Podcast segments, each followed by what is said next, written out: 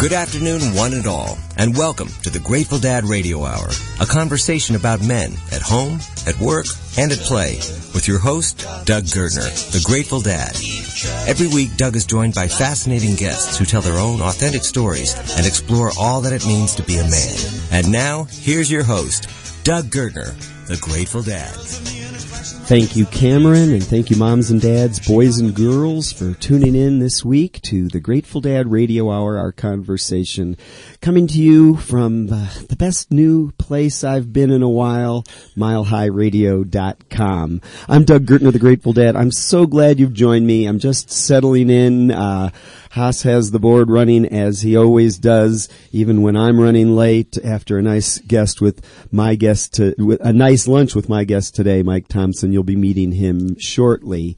Um, I just want to ask a favor of you, if I can, right at the outset, since we're just getting started. Let someone know that we're on the air. Um, you're listening now on your computer, and so it's as simple as maybe sending out an email, maybe a big broadcast email that says the Grateful Dad Radio Hour is on the air on milehighradio.com. The topic today, Black Man Rising, um, in in honor of the 50th anniversary of the March on Washington.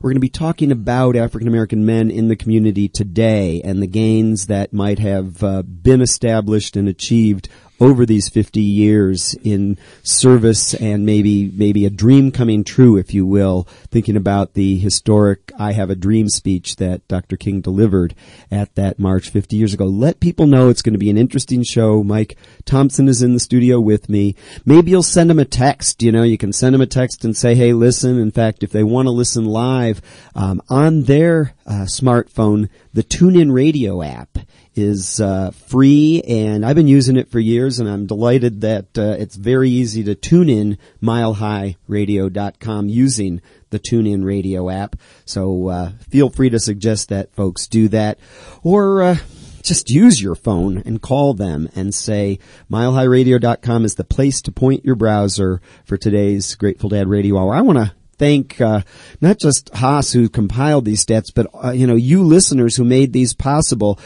Um, last week I had a fascinating conversation with Rabbi Brant Rosen. Uh, about the situation in the Middle East and how he's one of the few uh, rabbis anywhere in the world who has spoken out actively against Israeli policies against the Palestinian people.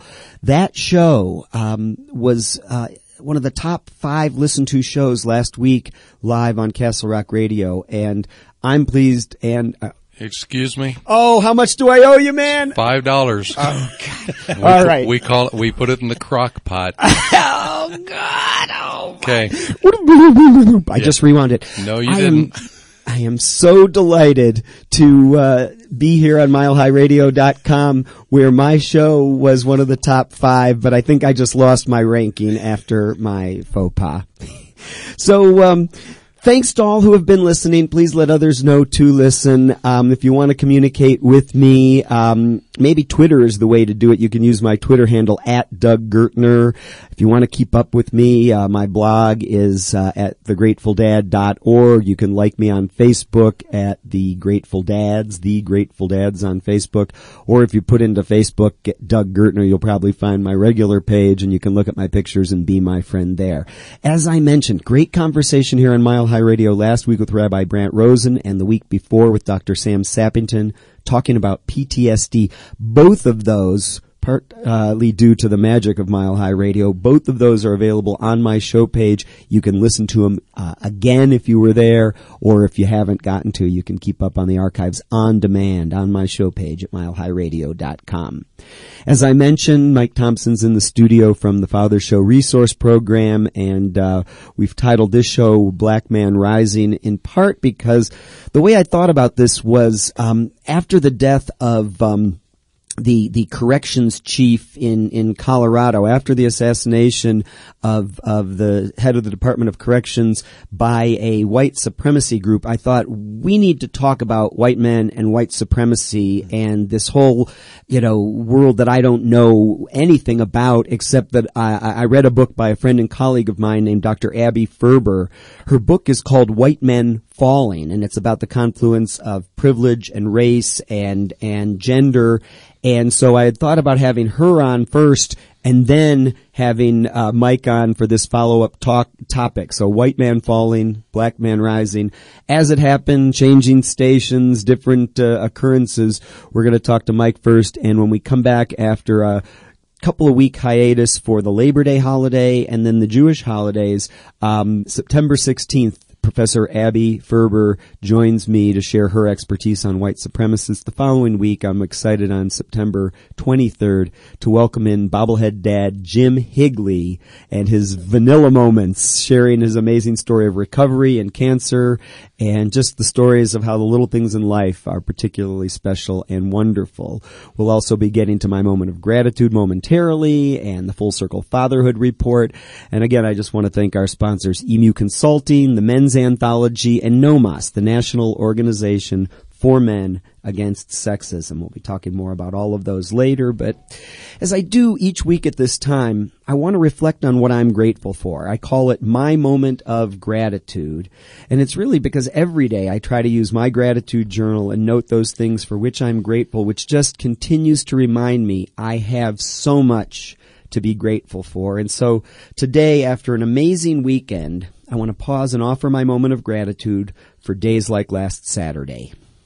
I'm grateful that for the third annual USA Pro Cycling Challenge that wound its way around Colorado over the past week, we actually planned ahead and rather than just waiting until the final day when the race came to Denver, we got away and saw one of the other stages up in the Colorado high country. So I'm grateful to have made a getaway on Friday evening with Maggie and Jordy right after Jordy finished his cross country team practice.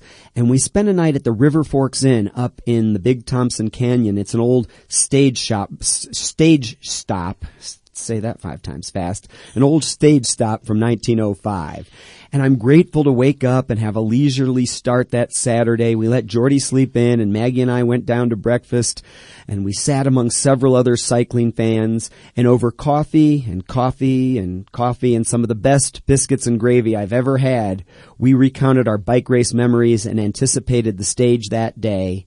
And I'm also grateful that the lodge had Wi-Fi, especially because there was no cell service there. And that way we could use the USA Pro Challenge app to track the race before it got us up to us near the high point of the course that day. My gratitude extends on to how wonderfully the rest of the day unfolded. Watching the riders go, go by in both directions from the strategic location of our perch, then packing up and rolling down the canyon with thanks to the innkeeper who let us check out late and the cafe owner who fed us lunch and suggested the best back way into Fort Collins. And then to how we parked the car and hopped on our bikes and rode around Fort Fun, which is one of the best cycling cities in the country, to enjoy the festivities of this penultimate stage of the race. And finally, with gratitude, I acknowledge the cherry on top of that wonderful day when after we got our favorite ice cream at Walrus, in case anybody's venturing to Fort Collins and wants to know where the best ice cream is, after getting our ice cream, our son said, this has been a great day. Watching the race, riding bikes, having dinner and dessert here. You know, a truly grateful son makes for a truly grateful dad, and I realize that we try to have as many days like this as possible. So for many reasons, including the gratitude it engenders and, elicit, and elicits from a teenage companion, that's my moment of gratitude for this week, for last Saturday. And once again, I'm grateful to everyone for listening to the Grateful Dad Radio Hour. I do encourage you to make a habit of being grateful.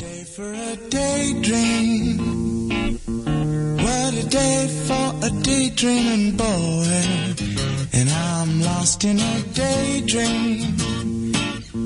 Dreaming about my bundle of joy.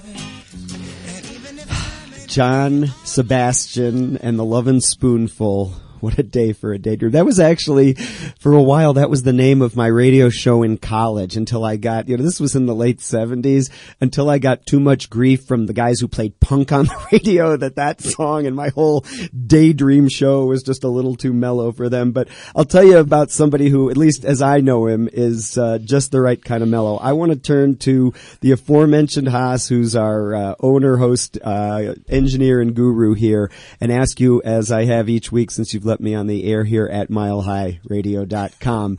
What are you grateful for this week, sir? Believe it or not, I'm grateful for that last song. Yeah, one of my all-time favorites. I, I, I just surprised. no, I, I love it. Absolutely love it. And um, thanks for bringing it in because that's going to find its way to our playlist. But uh, you know, I'm, I'm thanks to you for making me do this. Um, it's nice to reflect on what I am grateful for. It, it's easy to reflect on all the all the issues in our lives and whatever, but uh, the fact of the matter is, I'm grateful for motorcycles in Colorado and pine trees, and uh, O'Malley's down in uh, Palmer Lake, uh, where I can go down there and have a beverage of my choice and just chill. Nice. And you know, it's it, it's great.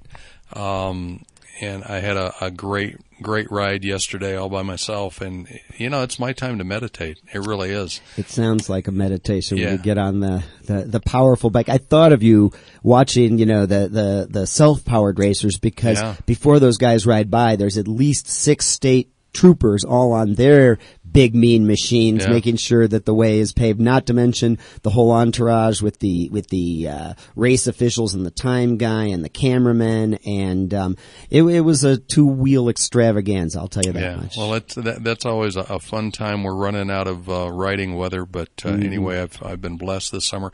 I'm grateful for a couple people. I'm grateful for KC KC is uh, my new co-host of uh, Business Brief Show tomorrow morning at nine o'clock, and I encourage people to tune in. This lady, you've got to meet her, and you will meet her. I will But this lady is the most positive person I have ever met in my life, and it's just she's she's a blessing.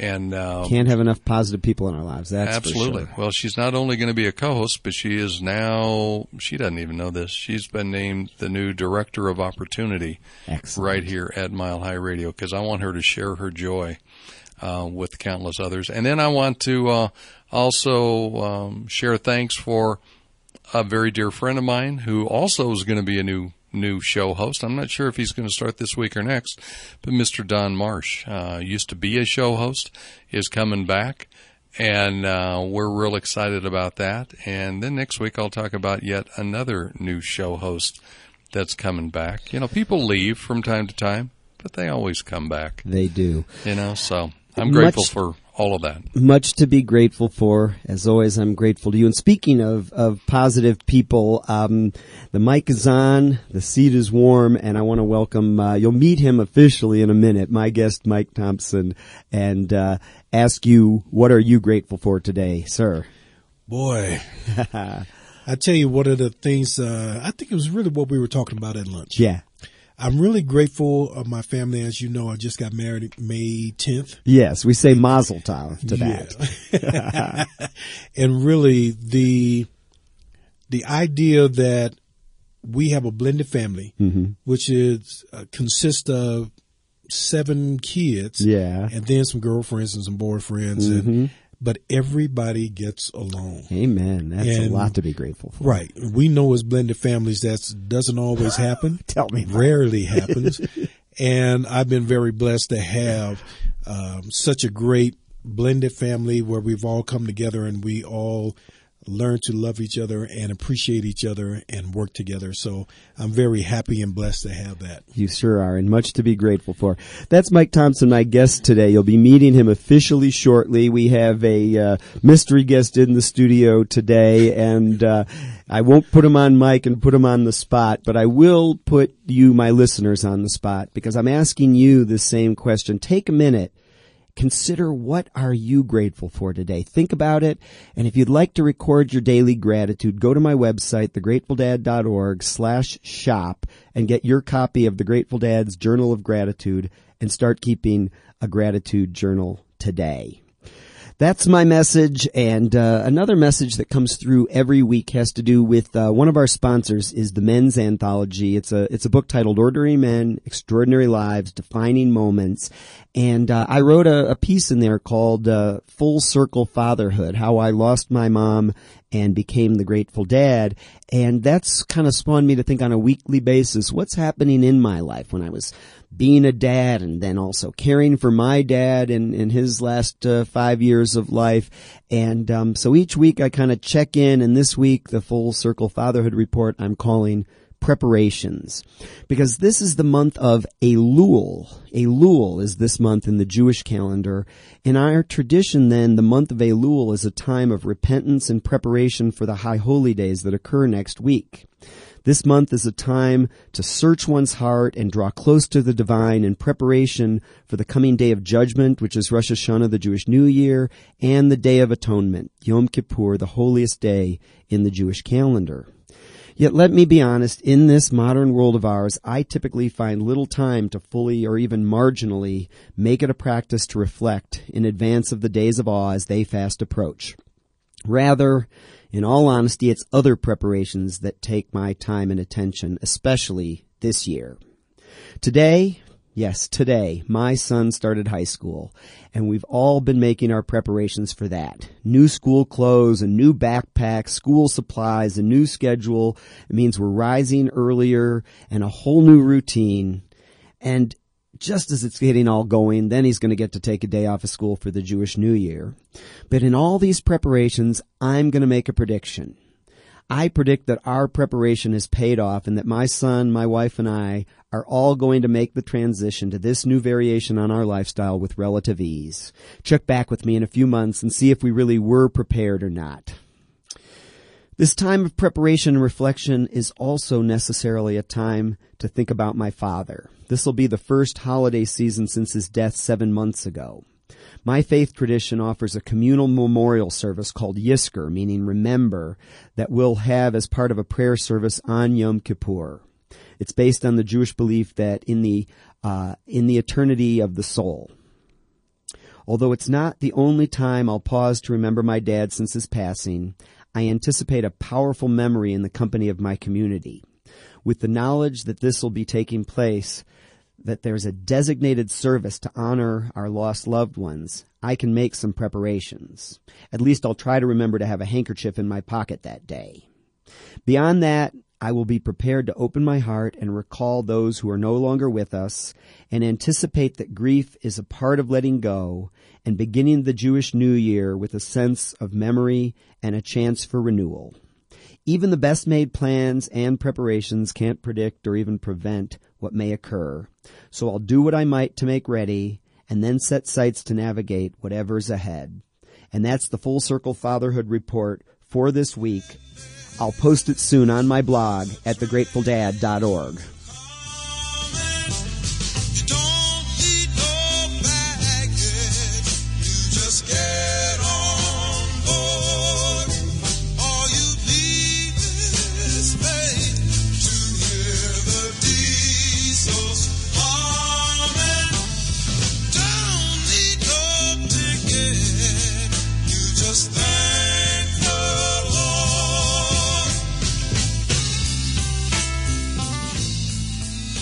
people people get ready say the chambers brothers. The i think that the hit was by the impressions but uh, i like the chambers brothers version. People get ready as i'm trying to do.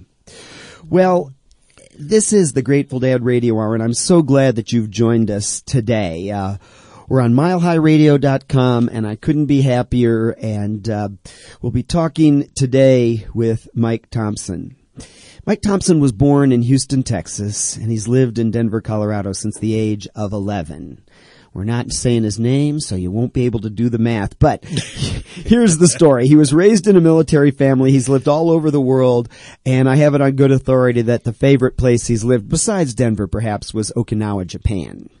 Mike's the founder and CEO of the Father's Show Resource Program. He launched it in November of 2004 with the mission of empowering men to become better fathers and partners. He's also started Marching to Greatness to motivate and inspire you to do more than you thought you could. He's a dynamic speaker and Mike Thompson has an amazing ability to build relationships with people from all walks of life. He's the co-author of Build as You Climb, and he was selected the best speaker in the 2011 Toastmasters International Absolutely Articulate Speech Contest. Mike Thompson is also well known in the greater Denver area for his work as a motivational speaker, mentor, model, singer, and activist. The single father of four has been featured in numerous local publications highlighting his unselfish outreach to mentor and motivate young men to make better life choices. In 2010, he received the Montbello High School Annual Community of Champions Award for his Choice Program, a K through 12 program for boys. He attended college at Grambling State University and at Metro State College, where he studied uh, music, business, and accounting. Mike is currently working on his second book project.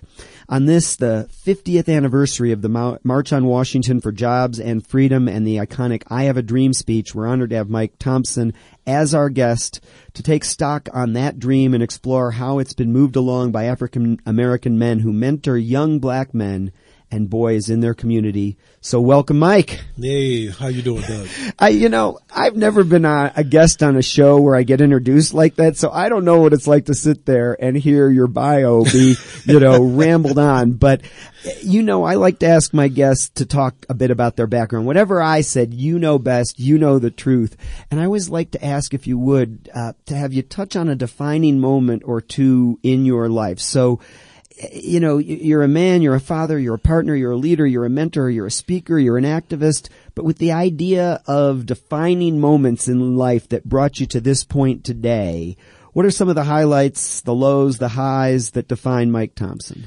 Well, you know, I definitely have to say the birth of my two kids, oh, yeah. uh, Savon and Angelia, has really uh, was really one of the highlights of my life. You know, my as you stated, my dad died when I was uh, 11 years. Well, yeah, 11 years old. Oh boy. And my daughter was born when I was 32, and my son was born when I was 38. Mm. So you waited a while. Good for I you. Did. I did. so I did I. and and thankful that I did. Yeah. I got to have a whole lot of fun prior to that. Oh, yeah. But yeah, it's it's just really those moments having the kids and now I have two grandkids oh, and another one coming in a week or two. Oh boy. So I'm really grateful for all the, like I stated earlier, all the kids, all the grandkids, the marriage. And those are some of my defining moments. You know, some of the low moments I've been, uh, this is my third marriage. Mm-hmm. So, excuse me, getting married and divorced um, I've had a, a good one, mm-hmm. and in the sense that it was applicable and we did it together. And I had a real nasty one. And those are definitely still some of my low moments where they have to go through divorce. I never thought uh, I would ever get divorced, mm. first of all. And does anybody do ever go into it though? You know, I, I, I have so. a friend sitting about six feet from me, and he was talking about this last night, last week, and and you know, the idea is we all go in with the best interests in mind, and yet it does become a defining moment because it's something you didn't plan for and you don't prepare for, and yet you make your way through, and you've got you know something to show for it now. Yeah, yeah, and you do. You really don't plan for it. I had no intentions of ever getting divorced and but it happened. Yeah. And um, and you do live through it. I've learned a lot through going through those divorces, and they are definitely the reason why I do what I do today. And we want to talk about what you, what you do today. Um, the the the mentoring of young men and young fathers. Um, you know, I, I, heard about a few years ago an award-winning uh, program um, for elementary through high school students called the Choice Program. Mm-hmm. And by the time I met you just a couple of years ago, um, it, you you were well into the Father Show resource program. Mm. Can, can, can you expand? You know, I mean, I'm, I'm, we're going to backtrack in a little while, and so I'll, I'll, give you this warning. You know, in the back of your mind, I want you to do the figuring um, of of we should both, we should all of us in this room um, figure out where we were on August 28th, 1963. But, but right now, you know, up to the present and in the last uh, decade or so mm-hmm. is when you've really been working with men and boys, or at least programs of your own. Mm-hmm. What what brought you to this work? What is what have been some of the the mileposts for you? And, and can you describe the work you do or have done um, mentoring and providing guidance to young men in particular and young dads as well? Yeah, I think the really the defining moment for that was really the Father Show Resource Program, as you read on my website, wasn't my idea. Okay. That really came from God Himself. And He really put that on my heart to do, uh, which really surprised me because I had no idea or no thoughts of even doing anything like that. But He put such a pressure on me to do this, and that's a longer story than we have time for. But ultimately, I read an article and it's given resources for single women. And God said, This is what I want you to do. Okay. And I'm like, Okay, all right, I don't know anything about this, but we'll give it a shot. So, so you were reading about the resources available for women, and the message you got was we need something for men. well, yeah, and it was really just a little article Uh-huh. that was uh, in this magazine. Yeah. and it says, you know, come here for resources for single women. And, and God just told me this is what I want you to do. Yeah. And at that time, I had a lot of friends that were going through divorce and they would call me up and say, you know, Mike, I don't know how to navigate through this Yeah. and how do I do this? And uh, I just started talking with them and hopefully helping them to navigate through the divorce, what to expect, what you're going to experience when you go to the courtroom, what you're going to experience, you know, between you and your kids and living somewhere else and building a relationship with your kids and that whole dynamic that you have to go through when you get into divorce on a man, you know, point of view. Yeah.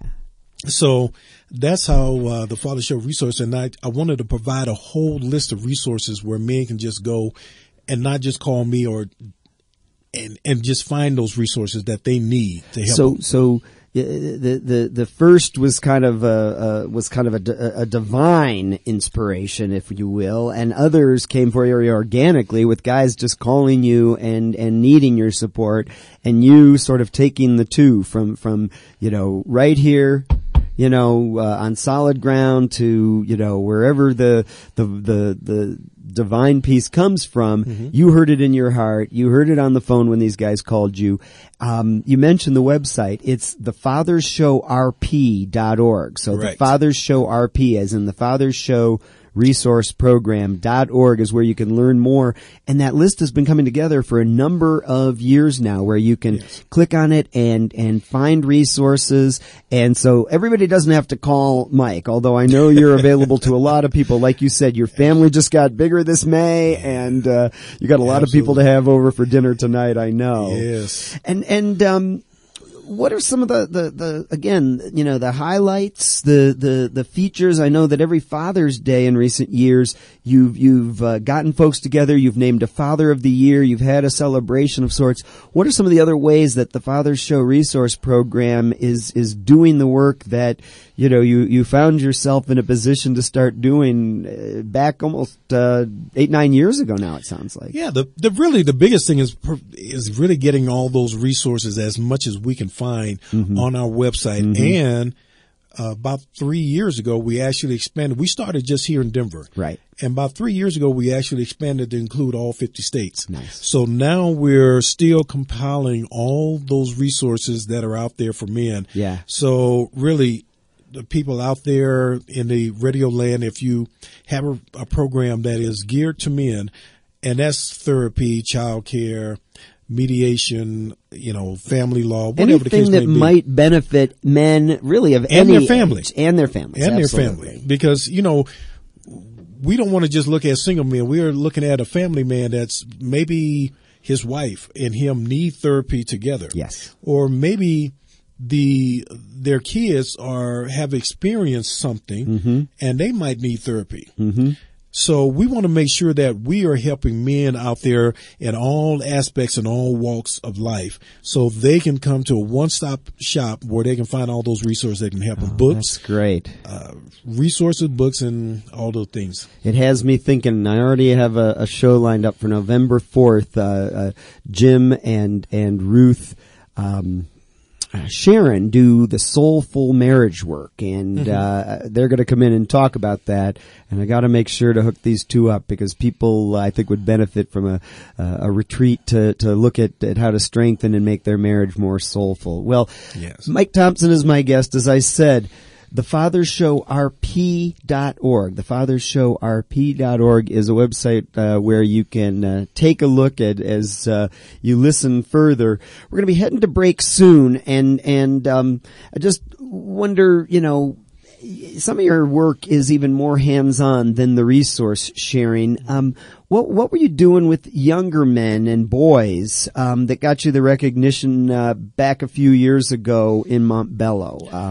Yeah, well, about five years ago, we've been over at Montbello High School about five years. And about five years ago, we were asked by one of the counselors to bring the choice program over there. And the choice program is really a weekly program where we go in. At Montbello, we provide it at their lunch hour mm-hmm. because we know that after school, there's too many other Sure. activities going on. So we come in, we bring them lunch nice. and we have speakers that come in and talk about the choices that they made to get to where they are or why they didn't get to where they wanted to be. Because the bottom line is we want these young men to understand that they have choices in life and the choices they are making today are going to dictate how their life turns out. So we really want them to start thinking and it is a motivational, inspirational and life skill program. Uh, we teach them how to balance their checkbook or how to handle their money. We have uh, a month where we talk about giving back. We talk about uh, being thankful for what you do have, the importance of an education, how to treat a young lady, what's going to happen when you get a young lady pregnant. The, your thought, the little boy thought and the girl's thought are totally two different things and they're two, totally two different dynamics. Yes. And a lot of them don't understand what it is. They're just going out there saying, well, you know, I'm just going to go have some fun and I'm going to play with this girl. And that girl has other ideas about your relationship. And you clue these guys in. These are these are you know you're you're talking about as young as Well, you know, depending on now, these were high school boys. Okay, So perfect. We are we're geared Perfect. to elementary and middle and uh, middle school to make it appropriate. Yeah. Uh, so, like in elementary, we'll just talk about how you want to treat a young lady. You know, how to be a man. What is the idea uh, of a man? Because sometimes they're what they think a man is is very skewed, and we try to show them really what a man is. Um, and it's not, you know, you don't have to be hard, you don't have to be mean, you don't have to be nasty. And sometimes what you may be learning at home is not the appropriate thing that you need to be carrying along with you. So we try to help them out on that part. It sounds like a fascinating program, and it, it's clear why you uh, not only got involved, but uh, but why you've been recognized for your involvement. Um, we'll talk some more about mentoring and men's issues, and we'll pivot also to how African American men, in particular, have uh, really fared in the last 50 years since the March on Washington and the "I Have a Dream" speech. You're listening to the Grateful Dad Radio Hour on milehighradio.com. Mike Thompson is my guest. Black Man Rising is our topic.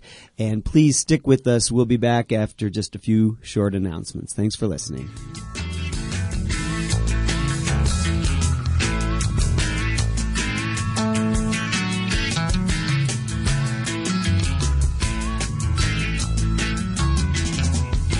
Sugar magnolia, blossoms blooming, that's all empty and I don't care. So my baby down by the river, knew she'd have to come up soon for air. Sweet blossom, come on, under the willow, we can have high times if you look back. We can discover the wonders of nature, rolling in the rushes down by the riverside.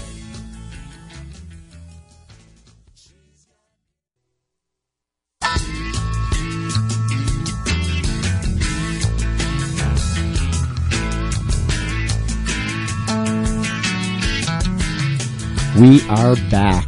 This is the Grateful Dad Radio Hour on milehighradio.com. I'm Doug Gertner, the Grateful Dad. Thanks for joining us today. Uh, As I mentioned, uh, we've got a, a holiday coming up, but September 16th, my guest is Professor Abby Ferber sharing her experience on uh, studying, writing about uh, white supremacists and the men who, uh, just today there was uh, news that the, the, the 211 crew had put out a hit on uh, a particular judge. So, uh, hot news, hot topic, and um, coming up later in September on the 23rd, Bobblehead Dad, Jim Higley. Just Google Bobblehead Dad, and you'll learn about Jim Higley. Uh, uh, quite a quite a story, and uh, you'll be uh, glad to tune in for that one on September 23rd. Today, I'm so glad to have Mike Thompson in the studio. He's uh, from the Father Show Resource Program and we're talking about not only Black Man Rising and the uh, um, 50 years since the "I Have a Dream" speech, but we're really laying the foundation as we did before the break, Mike, talking about your work and and your work mentoring directly and organizing resources and men. Um, why should men become a mentor? I mean, why did you step up? Um, you know, even b- b- before you became a dad, and and since you've become a dad, um, y- you're giving back. Not just uh, you know, they say what charity begins at home or whatever. You're not only working underneath your roof, but but you're underneath the roof at Montbello High School and other places. I've run into you all over town. Come to think of it, um, what's what what's in it, and and and why are you uh, doing it? Why do you encourage other men? You know that I got to understand why I'm doing it. I it's really kind of hard, and and for me as a mentor is really kind of different than some others. I was my first ex-wife was actually dying in, in a sense, and she had a little boy after we got divorced, Uh-huh. and his dad left as soon as she told him she was pregnant, and that's a Uh-huh. longer story too. But We get the idea, and you stepped up there. yeah, Oh, so they um, when I got custody of my daughter, they the social service said, Mike, you know, here's a little boy, and will you take him into your home if the mother doesn't live? Hmm. I said, well, first of all, I can't separate my daughter from her little brother, Yeah, and even though, you know, like I said, she was the nasty one in mm. divorce. Mm. I had my feelings, you know, differently. But when I looked at him and my daughter, it was like, I can't separate the two of them. And so I said, yes, I'm, and my church was asking me to mentor. I said, fine. I, if I'm gonna mentor somebody, I need to get to know him. And I think he was about six or seven at that time. And I need to get to know him. He needs to get to know me. So he'll be a perfect person for me to mentor. And just so happened, him and my son are 23 days apart uh huh. and they're just like best friends now. They they think of each other as brothers, and that's it. They were That's- raised as brothers. So, so, so again, it's it's it's it's like the the whole, like you said, it, it's it's it's a coming together of the you know sort of two worlds almost. The the the divine saying this is just the right thing to do in, in you know the, the the eyes of your faith, and at the same time, you know in your heart and on the ground here that this is the right thing to do. And it really happened organically for you. And and you know to this day you, you know your mission and your goal is to help uh, folks do the things that they didn't ever believe or know they could do. And and that's your dream. And in a sense um, i, I want to harken back to something that you know certainly you know I mean people aren't choosing to listen today if they feel like they've had enough of this. But to me uh, you know, a, a dream unrealized is something that we still need to keep dreaming and keep working on.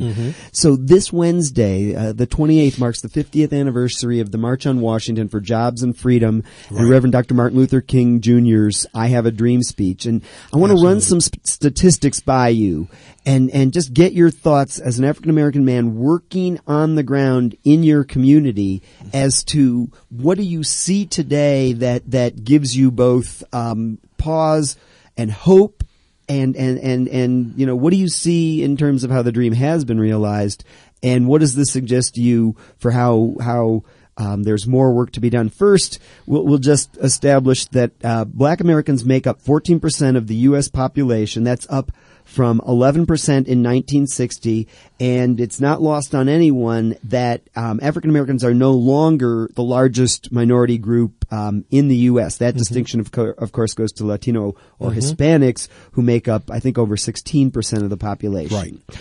So, um, while African American high school dropout rates have fallen from 29% in 1967 to an encouraging 7% in 2011, these rates uh, still greatly trail whites.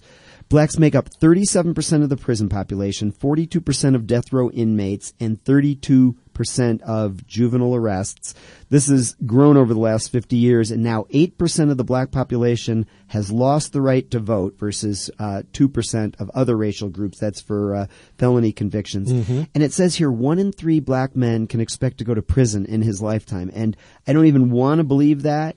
And, and, and yet, you know, I'm, I'm taking these statistics at face value, as we said at lunch. Time magazine does their homework. Mm-hmm. Some good news. 7% of businesses were owned by blacks in 2007. Some bad news. The unemployment rate for African American men is hovering at about 15%. That's roughly double that of white unemployment. Mm-hmm. The median income of black men is about 67% that of, of what white men earn.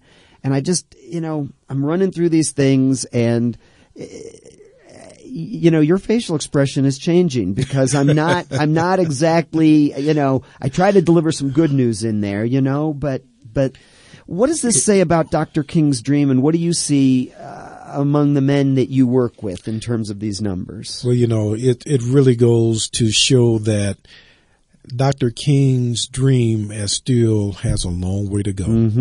You know, we might have a black president right now, and, and I'd be honest, I never thought that I will see the day that we would have a black president.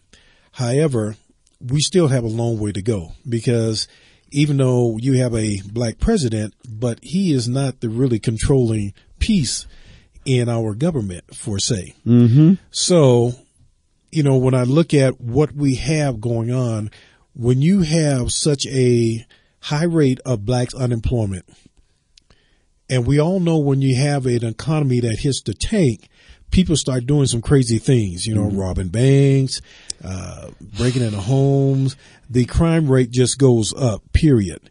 And when you're looking at people that have a high rate of unemployment and they don't see that they're going to uh, that's going to improve for them then you start seeing other things and and those are not the good things that we want to see and i think but the good part is you are having you know we got the choice program here but there are a lot of programs around the country that other black men are doing Yes. that is encouraging young black males Yes. and and this is something that is very important because and I can kind of speak on the choice program. The, the reason why I do what I do is so these un- young men can understand that they do have choices.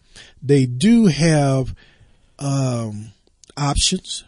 And it's not always, let me get into the NBA or let me get into the NFL. Uh huh. There are other th- careers that they can find, but the, if they're not introduced to them, Yeah. if they don't get to know anything about that, then they will, they just think it's NBA, you know, NFL. what a, what a you know a, a wonderful point for you to make. I, I, I did some research back in the days when I was hanging around colleges and, and doing this sort of thing, and I went to talk to um, various young men, and I remember the men. You know, so they they, they were uh, boys younger than our boys who um, these the, the ones I'm thinking of are the ones who didn't have a lot of hope. They were actually um, in a um, facility for kids who just couldn't live at home because of you know the different trials and tribulations. And I I asked them the question, "What do you want to be when you grow up?"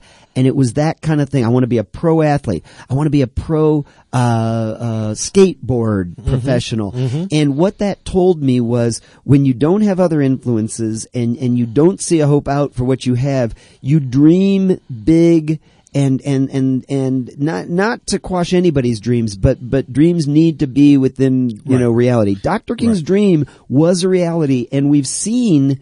As you say, we've seen a lot of progress toward then. You mm-hmm. know, um, whole other show on on Barack Obama and the fact that yes, you know, he is African American, and yet he mm-hmm. he is not really the typical profile of the kids that you know and work with, Right. and that so many. I mean, where he was raised, who his father was, who his mother and grandparents were.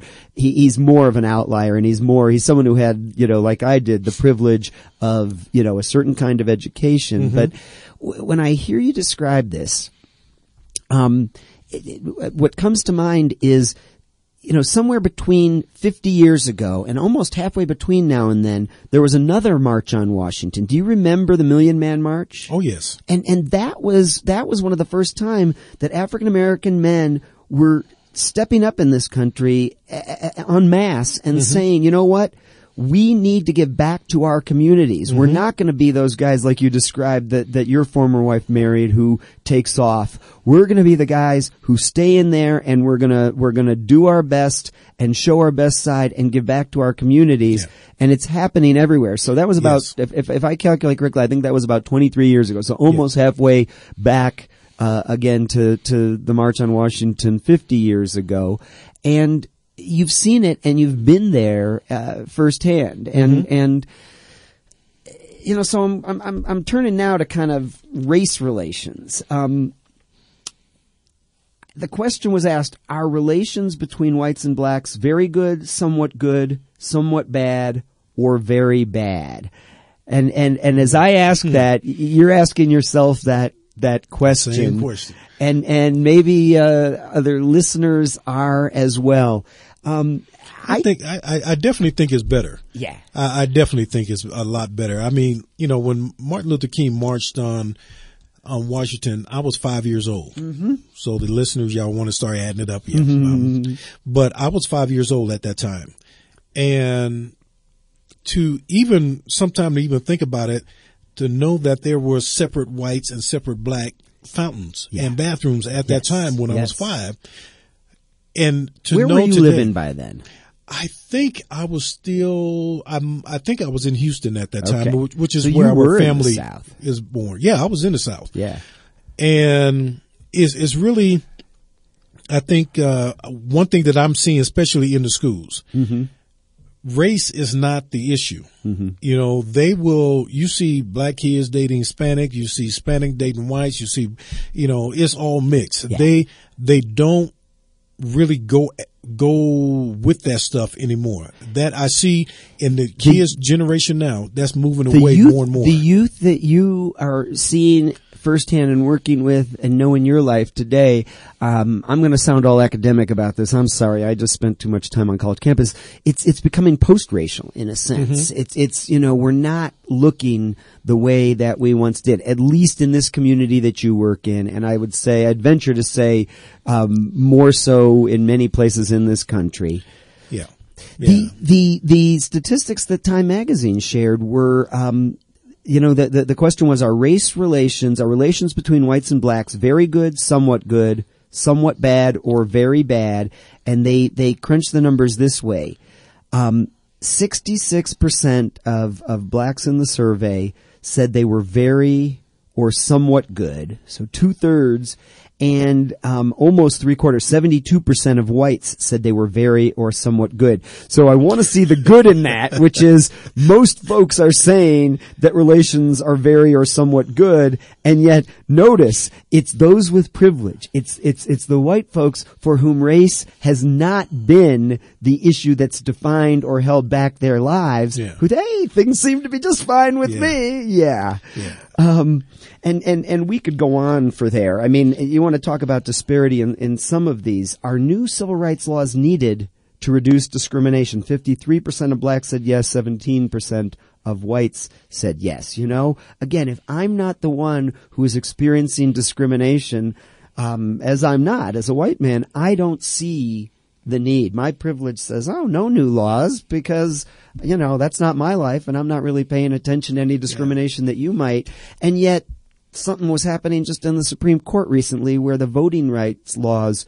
were, were, in a sense, repealed. Um, I, I'm, I'm not sure that, that folks who look a lot like me uh, have the right the right take on this. Well, but you think about it realistically. If you're white, you're not going to see what a minority person sees. no. You're not going to experience what a minority person experiences, whether you're black, Hispanic, you, you know, whatever. Mm-hmm. but you're just not going to see that. You're not going to experience it. You might come across it from time to time. Yeah. You might hear about it from time to time, but you're not going to experience it Yeah.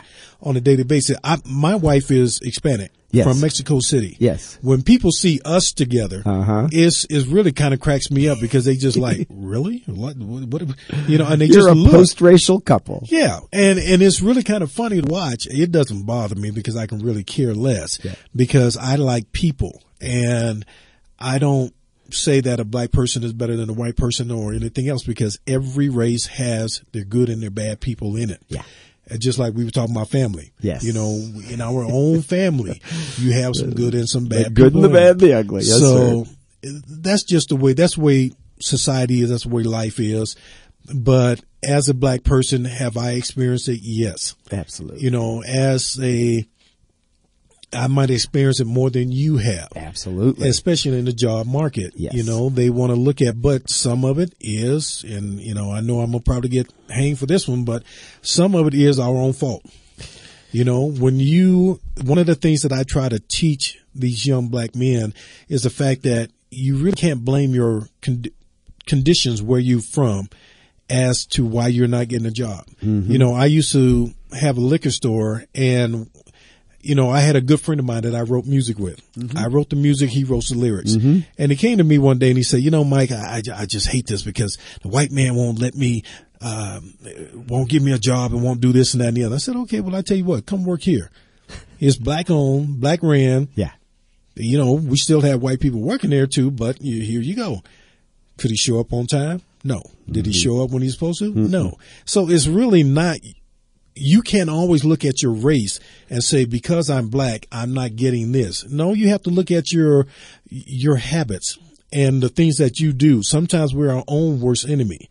And I always try to make sure these black men and these young black men understand that when you're going into a job, you have to dress accordingly. And it's always been a rule that we have to do a little bit more than our white counterparts. You know that, don't you? And, and you, you really do. I mean, when you're going in there, you have to look nice. You can't go in there with the jeans sagging by, uh, below your belt or you below your butt. You can't go in there just looking, in, you know, any kind of way. You have to look your best and you have to present yourself in a way that's going to make more likely that white person say, oh, okay, I'm going to give this kid a try. Mike, I love what I'm hearing from you. Not not because you know the the, the discrimination doesn't exist. Not because um, the, the the skewed point of view from you know much of the leadership through much of the history of this country is something that I'm proud of or that I endorse by any stretch of the imagination. But when I think back, you know, to, you know, I mean, you and I are the same age and, and we, we weren't there, although I don't know if you've been to Washington DC, but when I took my family there in, in, in summer 2008, man, it was, it was so hot and muggy. And I remember Maggie sat down. She said, I, I can't go any further, but Jordy and I climbed the steps of Lincoln Memorial and they have marked the spot right there um, on on the steps, and you can stand in the st- the place where Dr. Martin Luther King Jr. stood and delivered that "I Have a Dream" speech, and you can look out, and you know it's not nearly as packed with people as it was that day, but you just get the idea. Um, you know, we can stand in that place, we can stand in his shoes, and we can essentially say the the the dream is something that it- it's really part of the American dream, and I love the work that you do. You know, with men and boys in the community. Um, and and and just knowing that you got to be on the ground delivering your message as you know somebody who's who's a success in so many aspects of your life with a with a wonderful family. Um, uh, again, our mystery guest happens to be uh, your teenage son, but uh, we promised we wouldn't put him on the spot, didn't we, Savon? um, and to hear the stories, see the pictures on Facebook of of um, your happy marriage and and you know what's happening now. I want to remind people. Uh, my guest, Mike Thompson, you can find him at thefathershowrp.org. So that's for the Father Show Resource Program. And with those long names, you got to cut the URL back at some point, or people are just typing too many. The Father Show RP.org. Um, also look for Marching to Greatness. Uh, that, that's Mike Thompson on Facebook, Marching to Greatness, um, where you can learn about bringing him in as, as a speaker and an inspirational motivator for your group and organization. I feel like we just scratched the surface. Uh, part of your work also helps encourage African American men to do well by their, their health concerns. And there's a lot of issues, Yes. um, you know, in the black community that I would just say that we, we can't deal with. I mean, uh, black men have higher rates of heart disease and diabetes than whites. They're much more likely to die from homicide, although less likely to die of suicide, interestingly enough. Um, and, and so, you know, there, there's a whole other part of your um, work that involves encouraging men to take responsibility for their health. Yeah, and you know, suicide wise, that's not part of our culture, mm-hmm. and and that's what that really kind of boils down to. We're not one that are going to kill ourselves. We'll unfortunately kill somebody else first, before we kill ourselves, and that's a sad thing. However, it just is a cultural thing, and even a diabetes is what we eat. Yeah. You know, when you go now, I grew up in the South, Yes. and I go home as often as I can, and what we cook, how we cook it, is is really what you how we end up you know with the diabetes and and this part as they say is hereditary Yeah. so being hereditary you, you do have to watch what you're eating and how to. you cook I noticed we both had a salad with lunch today. we did we did We're good. Youth don't have to watch it as much.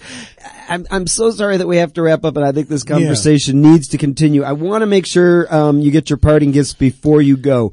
Um, this is the official Grateful Dad T-shirt in the size you ordered, and I'd like to Oh, pass that you so along to you. Thank I you. mentioned our sponsor, the Men's Anthology, Ordinary Men, Extraordinary Lives, Defining Moments. Jim Sharon, the editor, as we said, will be on on November 4th. But before then, um, a copy of that book uh, for you, and um, the Grateful Dad's Journal of Gratitude for yourself or somebody else who may want a daily pra- place to celebrate life by keeping a gratitude journal. Oh, thank you again. Um, thank you Yes, so much for No, being here. thank you.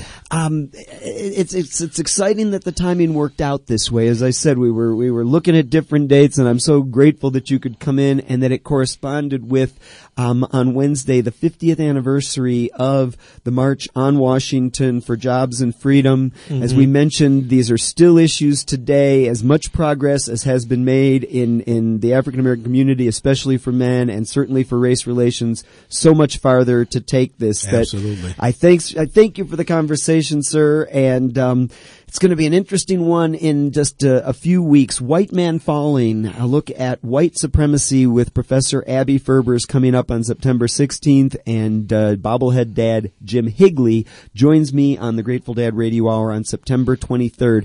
Until then. I remain grateful to Mile High Radio for having me, for all of you for listening, and I just want to remind you that until we talk again, please remember to be grateful. I'm Doug Gertner, the Grateful Dad, and I'll meet you back here next time on the Grateful Dad Radio Hour.